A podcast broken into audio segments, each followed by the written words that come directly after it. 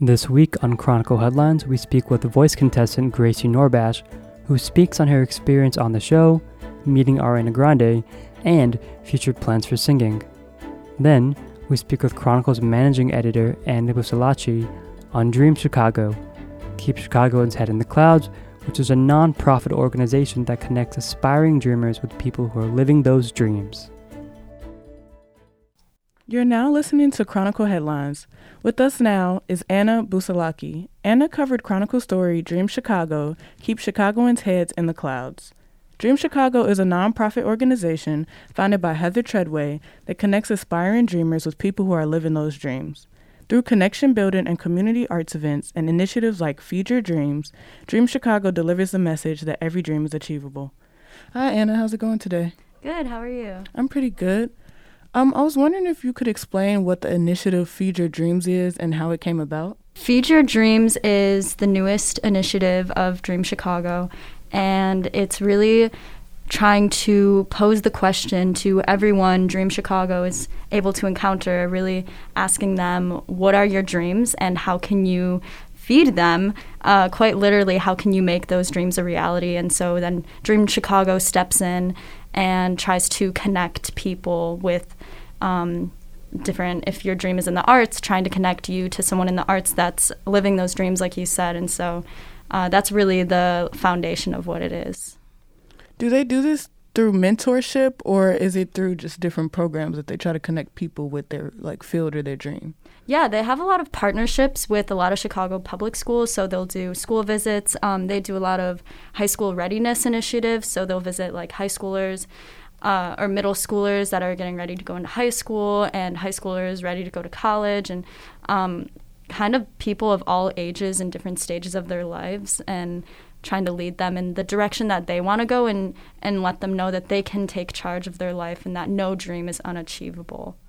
And I saw in your article that they partner with Columbia. And could you kind of explain um, what they do with their partnership with Columbia? Yeah, so they um, are connected to the Wellness Center at Columbia. And basically, they know Lev Handmaker personally, and Lev is a student that works at the Wellness Center.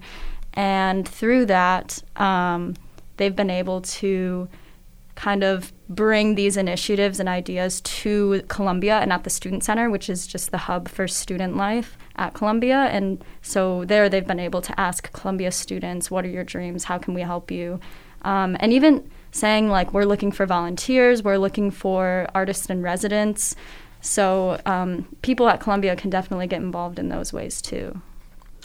Through Dream Chicago's community dream assessment and self discovery activities, people's dreams are collected, added to a dream book, and uploaded to the dream map of each neighborhood in Chicago. I was wondering what is the significance of the dream map to Chicagoans and how can they utilize the map? Yeah, I feel like the dream map is a very like wholesome way of just making visibly seeing the community of Chicago and you're able to just click on the the dream map and click on every neighborhood and just see people's dreams and something as simple as like world peace or not simple something as um, broad as world peace to something as simple as like um, to you know cook dinner tomorrow and, and and that sort of thing so it's it's cool to see um, the similarities and differences between dreams and how they're all connected. Um, have you had a chance to look at the dream map? Yes, yeah. Um, was there one in particular that you saw that you thought was pretty interesting, or just something through your own research of the dream map that you really liked? Mm-hmm. Yeah, I think I saw a lot that were like dream professions um, and it's interesting. It doesn't give any um, information about like who the person is. It just says like the dream itself. So there were some like I want to be a chef or like different things like that. So there's one, and it gets like even specific down to the street. So on Wilcox Street in West Garfield Park, uh, two people. One of them is a CPS student. Said uh, I want to be a nurse so I can help hurting people, people who are hurting.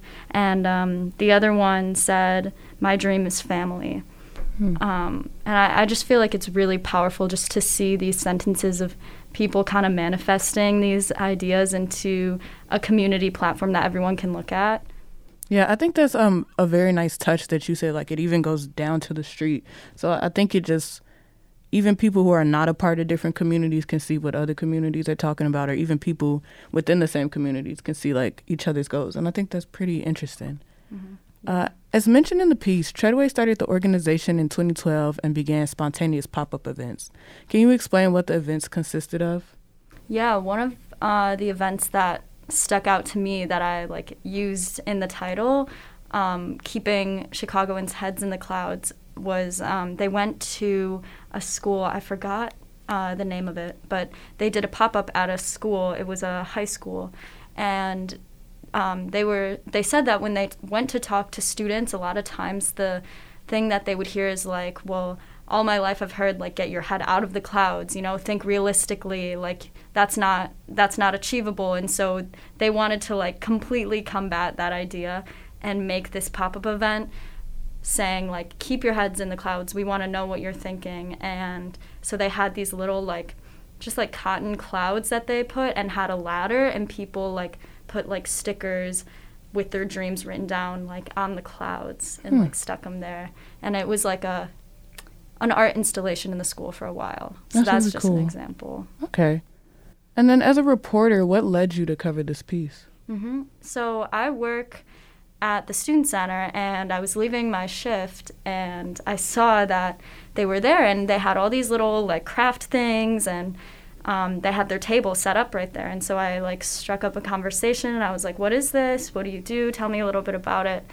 Um, and they just totally like, I was just like immediately in love with the organization, like the idea of it and dreams connecting people and dreaming is more than just something that you do when you're sleeping. Like it's it's actually real. You can make your dreams a reality. And so from there, I was just like, this would be a good a good story to report on and let people know about. Mm-hmm. And then, what is something that you learned about yourself while uh, researching and reporting on Dream Chicago? Mm-hmm.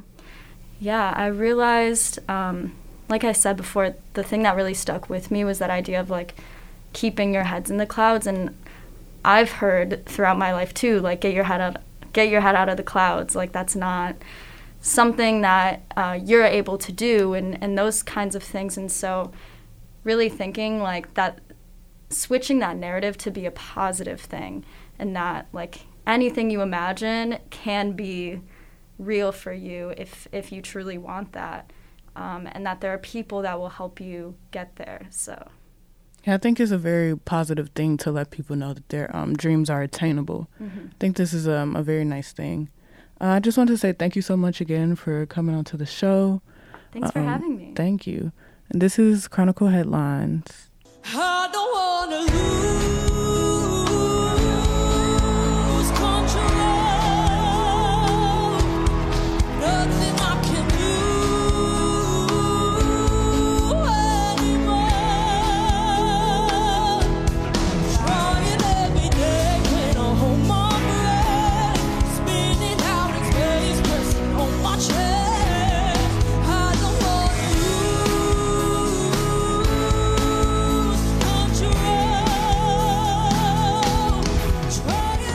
Just heard Gracie Nourbash performing Control by Zoe Wees on The Voice. And actually, Gracie is here today to talk about her experience on the show. Thanks for being here. Thank you so much for having me. Grace, I read the article and I also watched your performance. I just wanted to say that I personally loved your performance. Thank you. I appreciate it. Yeah, no problem. Well, first off, how has Columbia been treating you? You're a freshman, right? Yeah, I'm a freshman. Columbia's really cool. Um, I love the city. I love living in Chicago, and I love my classes. And I feel like everyone's so creative here, so I love meeting everybody. And yeah, I really like the school. Well, I'm sure you'd fit right in for sure. Let's talk about the voice, because uh, I know you, you kind of recently just came off of that. Uh, what are some of the most memorable moments you had while performing on The Voice? Um, I would say it honestly was a blur because I definitely blacked out when I walked up on that stage. Probably Ariana, that whole interaction with Ariana and her keeping the photo. I think that was the most memorable thing.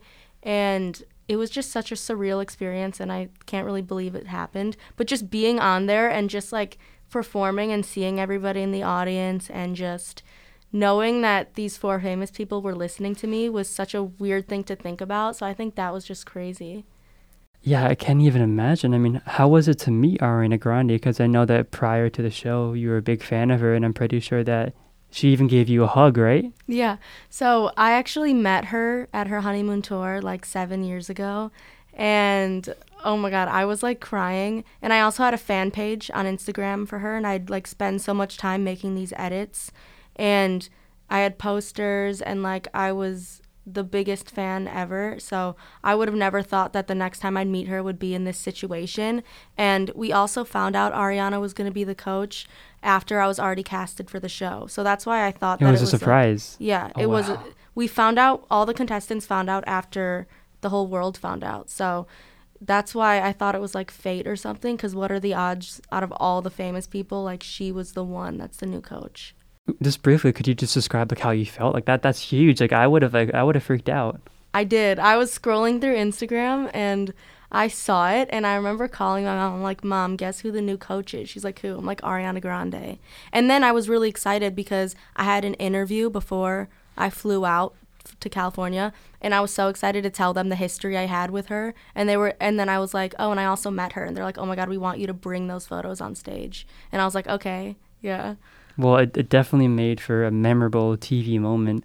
Yeah, didn't she? Um, when you showed her the photos, she she actually like kind of I, I would say I wouldn't say autographed, but she kissed one of the photos, right? She did, yeah. I wasn't expecting her to do that. That was really nice. That and then she sweet. kept one too. So that photo would. Do you think you're gonna keep that forever, or would you maybe like sell it? Because I mean, that could be worth like a good amount of money, huh? Um, I would never sell that. I think I'm gonna. I'm definitely keeping it. Yeah. Would you consider like framing it?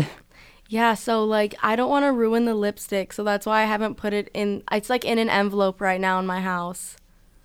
I wonder what brand of lipstick that was. Oh, But- oh, I know exactly you what know? you're talking about. Yes, um, that's her new lipstick, REM Beauty. That's why it was so cool because all of Oh. her fr- fans were like, "What's it like having a piece of REM Beauty?" You So got one that- of the first swatches. Huh? Yeah. so on top of all that, that was insane. Oh my goodness. Well, well, I mean, I guess how was it like to meet her? Because I know I actually personally met one of my favorite singers in person, and when I met them, I found that they weren't quite what I imagined. I mean, it was still an amazing experience. They were beautiful, but I feel like people are always usually a bit shorter in person. Was, was she how you imagined her? Yeah, she's so well because I met her before. I already knew she was pretty small, but we're the same height. She's very short. Yeah, it was so weird because I was like face to face with her, like literally two. I don't know how many inches, whatever. But like it was so weird, like seeing her, looking at her in person, because I'm always looking at her on TV. No, yeah, no. I feel like people look a lot different on TV than they do in person. I feel like the screen or like the being on TV, it adds. Well, one, I know it adds it adds like weight, but it also adds like height. It does. So people just seem like a lot bigger in stature. But uh, I wanted to talk a bit about the song choice you were given. I know that um, you were given control, and uh, I know that Cheryl Porter, actually the voice coach you were given, I know she mentioned that actually contestants don't get to choose the songs they sing. And so I was wondering, what was your reaction to being given that song? It's such a powerful, powerful song. Um, I love that song. I think it has a great meaning to it. The performance didn't go the way that I planned because I guess nerves brought me off key and stuff, but it gives a great message and I do get why I was given that song because it did go with my story and what I was kind of talking about. Um, but I think it has a really good message and I really like the song, but yeah. I I would have loved to I mean, I'm not sure, but I, I don't know. I really love the song, but and I think Zoe Wees does it really well. You mentioned a good point. I mean, I do think it's a great song, and it did kind of relate to your your story. But I mean, in terms of other songs, I mean, if you could have picked a different song to sing, what song would that be? So I worked on Anyone with Demi Lovato with Cheryl before I flew out, and I think I would have liked to do that one. I also like, I don't know, Chandelier by Sia would have been such a risk, so I'm kind of glad I didn't get that one because I was like so scared about that. But um, I think Anyone by Demi Lovato would have been good. No, yeah, actually, I remember watching that video um, with Sarah Porter, and she was really pushing you to, to hit that note. Mhm. I remember when I was watching it, she mentioned that she was asking, "Do you even know what you just did?" and then you were like, "What do you say?" You were I like, was like, "I don't no, know." because I had never like no one's ever taught me as much as she taught me in a day. Like I technically am a self-taught singer because I had 30-minute lessons like throughout my life periodically, but they didn't count at all. Like I didn't really learn much. But the day that she taught me was the first day I learned anything. Like I told her like I've learned more from you than I've learned my whole life from anybody else. No, yeah, she Cheryl Porter, she's kind of a big deal, right? I mean, hasn't Yeah. she? She's worked with Mariah Carey, Andrea Bocelli, who's an opera singer. So, how was it like to meet with her and work her? Because I mean, you, I mean, I know you just mentioned a bit that you've learned more than you have in your whole life in a day. But I mean, in terms of just like meeting her, had you kind of had you known about her prior to prior to the meeting, or I did. Like I would watch her, like as because I watched people on YouTube, and she was one of the people I'd watch on YouTube. So that's why it was insane when she came to my house. Me and my sister were like, oh, oh that my was your gosh, house. Yeah, yeah, that was at my house. She came to my house, and I was like, whoa, like it was so weird. She was in my living room. So that was, and I told her, I'm like, I actually like watch you. So it's crazy that I got to have her teach me because so many people, like if you go through her comments, they're like, oh my god, I'd love to have a lesson with you, whatever. So I'm like so grateful that I was able to have her teach me. Now, have you kept in touch with her at all, or Yeah, we do lessons now. oh, you're still working together? Mm hmm Awesome. Now I know mentioned um in the article which I read, she mentioned that you have kind of a that your potential is like a massive, and so how do, how do you feel when she says that? And uh, I mean it's true, but I mean how does that make you feel? Um, that makes me feel really good when people say stuff like that, especially just like when people show that they believe in you or they think that you could become successful, especially when you're not successful. I think that just shows that's just I feel like it's a really great confident when people see something in you when you're not necessarily like all the way at the top yet, if that makes sense. No, it does make sense, and I I, I know in- in your article you kind of mentioned about how even though the the judges didn't turn around, you kind of walked away with a a big kind of a lesson. Can you kind of explain more about that lesson? Um, I think what I took away from it was it obviously was a great experience and I learned so much, but because nerves took the best of me, I definitely don't want to let that happen in my future performances. So I think that's the one thing that I definitely need to learn how to control.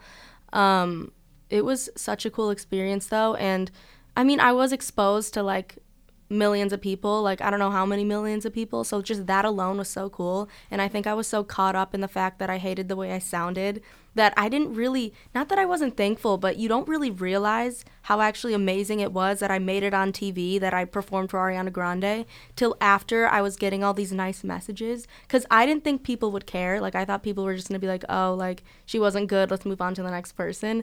I didn't realize so many people would care and, like, reach out to me and think it was so cool. And I'm like, well, yeah, I was one of the few to be able to make it on TV because not many people know that it's such a long process leading up to that point. Right. Well, no, actually, yeah. I when I was watching the video, I also checked the comments, and there was just it's crazy how there's just so many comments and people all around the world kind of supporting you, and you know, being like, "Wow, she's amazing," and it's funny because you know you're you're a student here, you're you're a freshman, and even just going on the show and performing and making it on, actually making it on the show, that's such a huge achievement. I mean, I'm I'm in my 20s and I I couldn't imagine going through that process. It, it sounds like nerve-wracking and you mentioned you mentioned your nerves getting the best of you and it's totally understandable. It's a super crazy experience.